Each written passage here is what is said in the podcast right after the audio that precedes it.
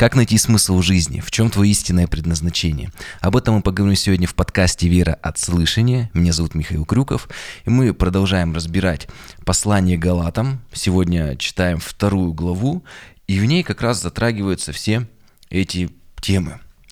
В первой главе, напомню, что мы с вами говорили о том, что Павел противостоит людям, которые называют себя верующими и при этом проповедуют какое-то другое Евангелие, нежели чем которое описано в этой книге Библии.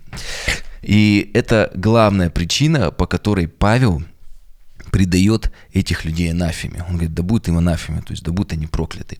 Интересно, что в земном служении Иисуса Христа э, он, Иисус, являлся другом мытарям, блудницам, грешникам и призывал вот этих э, таких, как скажем, ну, кто-то мог бы даже сказать так грубо совсем отбросов общества или таких вот э, людей самых недостойных. Э, он являлся их другом, Писание об этом говорит, и старался привести их к покаянию.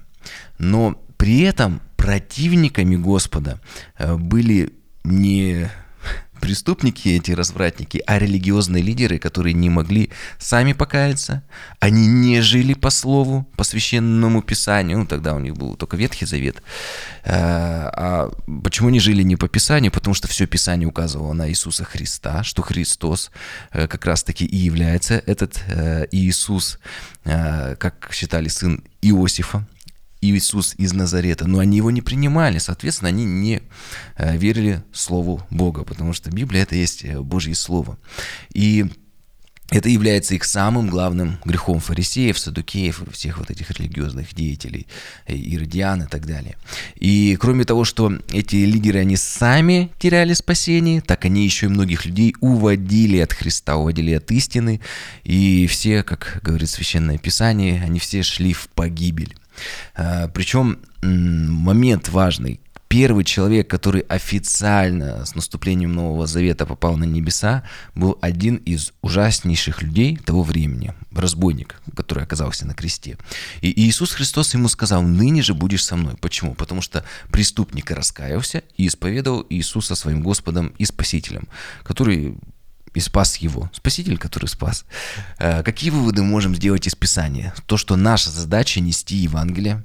А Евангелие это дословно благая весть или добрая новость о том, что в Иисусе Христе мы обретаем уже сейчас с вами мир с Богом и как следствие спасение и вечность с Богом.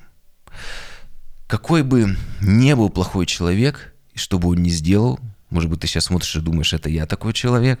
Но у каждого человека есть шанс покаяться. Но при этом есть люди, Писание их называет э, слепыми учителями или лжеучителями, которые ведут также слепых, то есть они являются сами слеп, э, слепыми и ведут слепых. И учат их, говорят, что мы идем в землю обетованную, на самом деле они сами слепые, и все идут в погибель.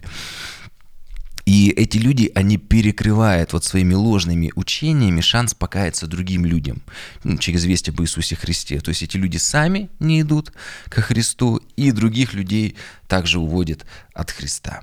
Поэтому это и есть самая главная причина, по которой Павел предает анафеме. Ну и для нас это пример того, что в каком случае мы должны быть с вами принципиальными и нетерпимыми. Об этом мы тоже в, прошлом, э, в прошлых выпусках говорили.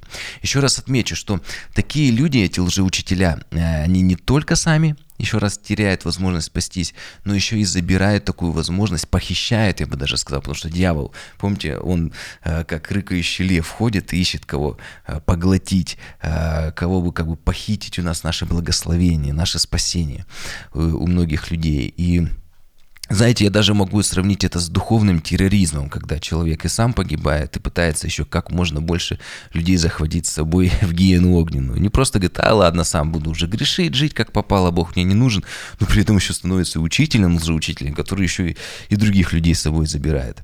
Поэтому Иисус Христос и сказал, проповедуйте Евангелие, это и есть ваша главная задача, великое поручение, потому что так много людей в этом мире, которые еще не слышали о радостной вести, что есть выход, можно обрести наконец-то мир с Богом, мир с самим собой, что есть смысл жизни и план для твоей жизни.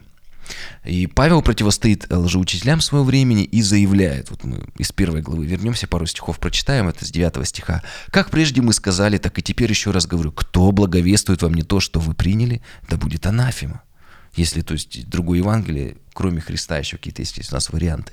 Десятый стих. «У людей ли я ныне ищу благоволение или у Бога? Кому я хочу угодить, людям или Богу? Людям ли угождать стараюсь? Если бы я и поныне угождал людям, то не был бы рабом Христовым, то есть тем человеком, который э, следует за Богом и живет по Его Слову, исполняет Его Слово. «А, возвещаю вам, братья, что Евангелие, которое благовествовал, не есть человеческое, ибо я принял его и научился не от человека, но через откровение Иисуса Христа. А, Павел говорит, что он не просто получил это учение в какой-то школе, сертификат, да, у него есть, но от самого воскресшего Искупителя Иисуса Христа. В прошлом выпуске мы подробно говорили там о месте, об Аравии, как нам сегодня верующим оказаться в Аравии. Обязательно послушайте этот выпуск. И вот Павел продолжает во второй главе, первый стих, Можем видеть, мы перешли ко второй главе, но это очень важно было вернуться. Мы сегодня с вами три стиха разберем, но очень-очень-очень э, важное послание. И он говорит, потому, потом через 14 лет опять ходил я в Иерусалим с Варнавою, взяв с собой и Тита. И мы читаем, это Библия, Божье Слово, здесь что-то 14 лет говорит. Зачем он это говорит? Может быть, просто так? Но в Библии все имеет значение, это же Божье Слово. Она очень многогранна. И Павел подчеркивает здесь, что целых 14 лет он проповедует Евангелие, не имея отношения с другими апостолами Иисуса Христа и их учениками. Но при этом проповедь Павла и его учение без всякого согласования с этими апостолами, с Петром, с Иоанном и так далее. А, напомню, да, что апостолы они не составляли какой-то, знаете, такой буклет основу веры. И Павел пришел, ему дали, он прочитал, согласился, или там не составляли катехезис. И при всем при этом, что не было какой-то согласованности, учение Павла и избранных апостолов Иисуса Христа, которых он избрал, э, те, которые были из 12, э, их уже последователи, учение их полностью совпадает. Учение Павла, которое он принял от Иисуса, и учение апостолов, из числа 12, э, нет никакого различия. И здесь может возникнуть вопрос, как такое могло случиться? Ну все просто. Учение и проповедь Павла, а также его послание, которые мы, одну из которых мы сейчас с вами разбираем, они произошли из того же источника, из какого и учения остальных апостолов. Иисус Христос на земле обучил 12 своих учеников, там еще было 70, то есть какие-то определенный круг лиц слышал учение самого Иисуса Христа. Но Павел, Павел, он получил также учение от самого Иисуса Христа, но уже воскресшего. То же самое учение, потому что источник Иисус был один и тот же – что во время земного служения, так и уже Иисус уже после воскресения, уже воскресший Христос проповедовал одно и то же учение. Потому что Бог неизменен. Это одно из качеств Бога, Он неизменен, Он не может другое учение давать. И краеугольным камнем этого учения, или современным языком фундаментом всего учения является Евангелие, или хорошая новость о спасении в Господе Иисусе Христе, или спасение через Иисуса Христа. Он путь есть, это как бы наш мост с Богом, с вечностью, со спасением. Что произошло? Павел получил учение от самого Бога, от Иисуса Христа, и пошел проповедовать о спасении в Иисусе Христе среди язычников. При этом Павел не обязывал их обрезываться. Это был важный момент Ветхого Завета, что если ты э, последователь, ученик э, самого Господа, то есть ты читаешь Ветхий Завет, у тебя есть учителя, ты хочешь совершать жертвоприношение, и ты должен иметь некоторый паспорт – сертификат о том, что ты верующий. И он находился на теле, этот сертификат. Э, это было обрезание, это видимым образом твое исповедание веры. Что если ты веришь в Бога, ты должен совершить э, вот такое вот обрезание. То есть у тебя есть знак физический, что ты верующий. Ну, некоторые христиане подобно там могут крестик одеть, да, вот я исповедую, я христианин, я вот ношу крестик. Э, кто-то там делал обрезание, кто-то делает, одевает футболку, чтобы исповедовать э, Господа Иисуса Христа своим, э, своим спасителем. Он говорит, вот у меня футболка, здесь написано «Иисус есть путь». Ну, тогда, то есть какое-то видимое значение. И э, почему это было важно? Почему здесь так много в этом послании все становится вокруг обрезания? Кто-то говорит, надо обрезываться, кто-то говорит, не, ну, не надо а, обрезываться. Все дело в том, что исторически первая церковь состояла преимущественно, или даже можно сказать полностью, из иудеев, которые приняли Иисуса Христа как своего обещанного в законе Моисея, в Ветхом Завете, в Торе, э, обещанного Мессию, или по-гречески Мессия Христа, обещанного Христа. И э, помните, в Деяниях даже было целое такое событие, когда Бог в видении Петру накрывает стол с некошерной пищей и тем самым указывает на проповедь язычнику, и не, не еврею Корнилию. Ну, как частный случай, как об, о, уже общее, э, как общее значение, что ты не только ему проповедуешь, но и Евангелие открыто для всех людей. Нет уже во Христе ни иудея, ни эллина, никого. То есть хоть рабам, хоть свободным. В то время это тоже исторически был важный момент. То есть Евангелие для всех. Церковь для каждого человека, Иисус Христос для каждого. И Иоанна 3,16 так и говорит, что «Ибо так возлюбил Бог мир, что Он отдал Своего Сына Единородного, дабы верующий в Него». То есть э, единственное условие для спасения – это не расовая принадлежность, цвет кожи, вот, обрезание, не, не обрезание, только вера в Иисуса Христа. И э, Бог показал это Петру через частный случай, через Корнилия, и через видение показал, что для всех уже каждый может обрести спасение в Иисусе Христе. После этого целая планерка состоялась, как я подробно разбирал в деяниях, или так вот э, уже такое старое слово «собор», собрание, на котором обсуждался вопрос спасения язычников, нужно им обрезываться или нет. Ну, только все сказали, конечно, не нужно. Если они не из иудеев, это не их культура, они не часть Ветхого Завета, им не нужно как бы входить сначала в Ветхий Завет, а потом в Новый Завет. Нет, пусть сразу э, вот с Нового Завета и уже и живут. Потому что в Новом Завете уже обрезание не имеет никакой, никакого смысла для спасения. Может быть, некоторые делают обрезание сегодня, оно важно, может быть, для кого-то в каких-то гигиенических, там, в медицинских целях. Да, оно может иметь значение, его нужно, может быть, делать по каким-то показателям, вот, но к спасению оно не имеет отношения. А, да, еще раз скажу, апостолы приняли решение, что не нужно. Но при этом сами апостолы, там подробно в деяниях разбирали, можете послушать, они жили в такой культуре, где э, все были обрезанными, ведь первая церковь состояла из иудеев. И Павел сам даже, помните, мы подробно это говорили, у меня подкаст так и называется «Зачем Павел обрезал Тимофея?» Но Павел взял сам и обрезал Тимофея. А в Галатам он отставит, что не нужно обрезывать язычников. Э, в 16 главе об этом Деяние апостолов подробно написано, что мать у Тимофея была иудеянка, а отец Эллин. И так случилось, что в семье они ну, э, то ли не определились с верой, то ли решили стать язычниками и не стали его уже посвящать э, Господу в соответствии с Ветхим Заветом. Он как бы формально остался язычником.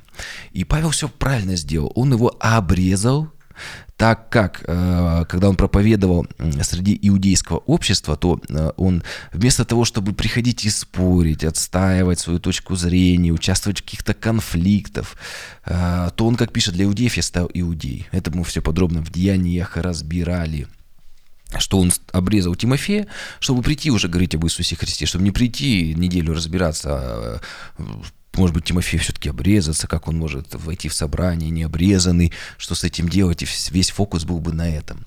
И это очень важно. Иногда, если предмет спора перевешивает цель, вообще всего общения, то если эти какие-то понятия второстепенные вещи, то все-таки можно пойти на компромисс ради того, чтобы достигнуть свою главную цель. В случае с Павлом, через обрезание Тимофея, он смог уже достичь сердца многих иудеев, проповедуя об Иисусе Христе. Если бы он пошел бы на принцип, то тогда они бы начали спорить вокруг обрезания, и, может быть, уже и дальше о Христе даже речи бы и не зашло. Поэтому важно, если ты понимаешь, что к Иисусу Христу ты не можешь подвести, потому что какие-то вещи тебя ограничивают, то если это не является какими-то принципиальными вещами, лучше пойти на компромисс, чтобы уже так скажем, проповедовать об Иисусе Христе, или если уже в отношениях, в дружбе ты понимаешь, что какие-то второстепенные вещи не могут вашу любовь, вашу дружбу разрушить, то где-то можно пойти на компромисс. Но для важный момент для проповеди язычникам, для проповеди язычникам, ведь уже Павел, он же язычникам в основном проповедовал после Аравии, после уверования. Обрезание было точно таким же камнем преткновением, как для иудеев не обрезание. То есть, если необрезанный человек в иудейскую среду в общину приходил, уже много вопросов постоянно на него косились, подшучивали, еще что-то, как-то его, он испытывал не некоторые гонения. То точно так же, когда Павел проповедовал среди язычников, и все начал бы им говорить, давайте обрезывайтесь, они сказали, зачем? У них сразу много вопросов, почему, как, что. И поэтому Павел стал для эллинов как Эллин, ну, для язычников как язычник, он не стал их побуждать, не заставлять их это делать. И зачем? Это не нужно было делать. Э, и тем более, если бы он бы сказал, что вам верить в Иисуса Христа нужно обрезаться. Многие сказали, зачем? О чем мы должны стать э, иудеями? Э, много вопросов, кто сказал, «А я не хочу делать. Может быть, я там опасаюсь, что мне там каких-то медицинских последствий, последствий по здоровью, или просто не нравится быть обрезанным физически. И, и тогда вместо того, чтобы проповедовать о Христе, ему нужно было разбираться, или там как вот провели обрезание, у кого-то какое-нибудь там воспаление, еще что-то. Столько всяких вопросов здесь возникает. И говорит, зачем это все делать? Не нужно, просто проповедуй об Иисусе Христе и все. Это, знаете, можно сравнить с нашей культурой и крашенными яйцами на Пасху. Очень э, многие верующие против э, вот этой вот традиции и даже называют такое действие часто языческим. Но если посмотреть на пасхальные яйца или рождественскую елку, заметьте, не новогоднюю, а рождественскую, да, Сегодня все новогоднее называют. И тоже куча споров у верующих из-за него. Можно стать верующим? Нет. То Павел, я вот уверен, не раздумывая, сам бы покрасил яйца и пошел бы к соседям, к людям биться этими яйцами. Э, там, кто кого уже побьет в этом поединке выяснять. Почему?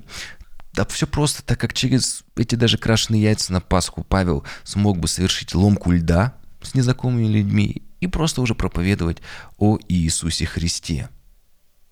Это очень важно – мы должны помнить о нашей приоритетной цели, о нашем великом поручении.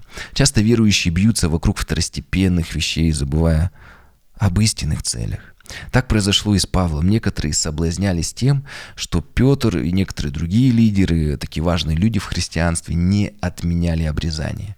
И подобно со случаем, вот как было с Тимофеем, когда Павел его обрезал, то многие верующие, даже апостолы, Петр, как мы видим, а, как видимо, а, практиковали обрезание уверовавших язычников в церквях, в которых большая часть из уверовавших была иудеев. То есть там, где община состояла преимущественно из иудеев, то там призывали всех обрезываться, чтобы не было вот этих всех разговоров, конфликтов и так далее. Все понятно. И что получается? Павел единственный из таких лидеров вот это вот всей э, новозаветной церкви, первой такой вот ранней церкви, он берет и отменяет обрезание своей практикой. То есть он не идет на какие-то такие компромиссы, э, чтобы проповедовать об Иисусе Христе, вот, лишая всех этих споров, э, уходя от этих споров об обрезании. Но он оказался среди язычников, ему не нужно было это. И он берет и отменяет. Естественно, что начинается куча сплетней, споров, что он там против закона, вообще верующий он или нет. И это доходит до галатов, и они тоже начинают возникаться. Может быть, нам нужно все-таки обрезываться. И поэтому Бог побудил Павла идти в Иерусалим к лидерам церкви. Мы видели, он по откровению, Павел шел, Бог его побудил идти к лидерам церкви того времени и прояснить этот момент чтобы не самому Павлу что-то доказывать, но уже ссылаться на то, что с лидерами иудейских общин он поговорил вот с этими апостолами из числа 12, что они проповедуют одно и то же Евангелие, и у них нет никакого различия в учении, и что обрезываться не нужно. Ну, вот только в случае, может быть, с иудейскими общинами, где вот это вот такой острый вопрос был. Э, вот, поэтому, где, как Павел писал, для иудеев я как иудей, для язычников как язычник. Для подтверждения своей проповеди он берет с собой Тита, верующего, уже служителя, но при этом необрезанного христианина. И вот прочитаем э, вторую главу, первые Три стиха. «Потом, через 14 лет, опять ходил я в Иерусалим с Варнавой, взяв с собой Тита, как подтверждение на то, что э, человек уверовал, этот Тит э, служит, вот такое вот уже одно послание даже ему посвящено, и он не обрезан, и это никак не мешает ему служить, спасаться и проповедовать другим. Ходил же по откровению и предложил там, то есть он говорит, по откровению, не просто так, э, я решил пойти, потому что я знаю, что мне сам Иисус Христос это проповедовал, мне нет смысла идти что-то кому-то доказывать, но Бог побудил Павла пойти, потому что, чтобы этот как-то конфликт разрешить, Ведь и Бог нашел выход в этой всей ситуации, побудил его пойти, как здесь он написано, же по откровению и предложил там и особо знаменитейшим лидерам, то есть церкви, благовествование, свое учение, проповедуемое мною язычникам, не напрасно ли я подвязаясь или подвязался. И вот здесь интересно, что Павел дословно говорит о беге, о спорте. Он уточняет этот вопрос. А, он берет и, как бы, можно сказать, такое вот уточнение ставит. Все я правильно делаю или нет? Правильно я проповедую или нет? Или как он на спорт переходит. А, дословно там написано, правильно, ну, я вообще бегу. Есть ли шансы у меня на награду? Может, если я что-то не так сделал, не так готовился, то, может быть, я не смогу награду в этом поединке, в этом забеге получить? Это резонный вопрос. Павел много трудился, как мы знаем. И неужели это зря все он делал? Но это понять еще раз, это важный вопрос, большой вопрос, но в первую очередь не для Павла. Он-то знает, а, потому что сам Иисус ему открыл. Но это в первую очередь для галатов, которые сомневаются в Павле вообще, а может быть, он что-то не так делает, да? Они сомневаются в Павле, что, может быть, неправильное учение, все-таки нужно обрезаться, вот есть какие-то там традиции. И, конечно же, с другой стороны, он и для себя тоже ищет подтверждение, потому что в первом послании Фессалоникийцам 5.21 он сам пишет, все испытывайте, хорошего держитесь. Поэтому, как видите, даже если ты уверен на 100%, что у тебя точка зрения правильная, то ты можешь все равно себя перепроверить. Это нормально, хороший пример э, для нас. Ну и плюс важность, видите, здесь показывается важность всей церкви. Не то, что вот я вот Павел, я самый умный, я получил от Бога откровение, но он идет и советуется. И говорит, хорошо, если вы во мне сомневаетесь, давайте я пойду к церкви, к лидерам там, вот, э, другой церкви, и поговорю, они пришли, поговорили, все. Он говорит, вот видите, я не, не просто сам, вот один здесь самый умный, только у меня все откровения. Нет, мое учение согласуется с остальной церковью. Потому когда появляются люди, которые, знаете, э, вот они один человек, вот э, помазанный, распомазанный, как говорят, вот он один только правильный, все остальные неправильные, но это много вопросов э, как бы сразу же появляется. Поэтому для Павла не было проблем. Он подошел, они пообщались, увидели, что все одно и то же они проповедуют. А, поэтому еще раз, перепроверять себя – это вполне нормально. И вот Павел э, переводит эту э, тему все в практический пример на спорт. А, если он говорит, вот столько бегать, готовиться, тренироваться, то неужели просто так, для себя, но спортсмены, ну, они же не просто так трудятся. У всех спортсменов есть цель. Они вкалывают ради награды. Ну, конечно, кто-то там для себя может там пару раз в неделю бегать. Но если человек с утра до вечера этим занимается, на тренажеров в спортзал ходит, конечно, какие-то сборы ездить ради награды. Но не просто так для удовольствия, ради награды. У него есть цель. Так и Павел пишет, что не просто так переносит все трудности, сложности ради Евангелия. У него есть конкретная цель. Он собирает награду. И некоторые скажут, а какая награда у Павла? Так, они сам Иисус Христос говорит, например, в Нагорной проповеди Евангелия от Матфея 6,19, Иисус говорит, не собирайте себе сокровища на земле, где может и моль, и ржавчина истребить, где может воры украсть, 20 стих, но собирайте себе сокровища, драгоценности на небе, где ни воры не украдут, ни ржавчина, ни новое, знаете, новое поколение техники выйдет, твоя старая окажется. Не собирайте себе награду на небесах. Или вот конкретно про награду Иисус говорит, Евангелие от Луки 6,35, он говорит, любите врагов ваших, за Зачем любить врагов ваших? Благотворите им, взаймы давайте, не ожидая ничего. Зачем? И будет вам великая награда. И будете сынами Всевышнего, ибо он благ к неблагодарным и злым. Вот зачем, он Иисус говорит, делайте, любите врагов. Зачем? Да потому что тебя ждет награда на небесах. Некоторые говорят, я верующий, я ничего не жду. Нет, важно ждать. Павел ждал. Иисус сказал, жди, работай, трудись здесь на земле, потому что тебя ждет на, награда. Притча, помните, когда там работников все трудились, получили награду, да? Ну, все трудятся, совершают труд для того, чтобы получить награду. И, конечно, самая главная награда – это спасение. Но при этом мы видим, что э, те, кто спасутся, еще нас ждет в соответствии с нашей жизнью какая-то там еще награда. То есть спасение и плюс что-то еще. Ну, об этом Библия не говорит, это уже как бы мы просто имеем э, как бы надежду, мы не просто так трудимся, понимаем, что не напрасно мы все эти дела, поступки свои совершаем, потому что э, Иисус сказал, собирайтесь все сокровища на небесах. То есть, когда мы придем на небеса, там мы эти сокровища сможем увидеть, получить, как-то воспользоваться. Не знаем как, ну, э, уже там разберемся. И кто-то может посчитать вот спорт недуховным примером. Но послушайте, спорт всегда был и остается очень популярным.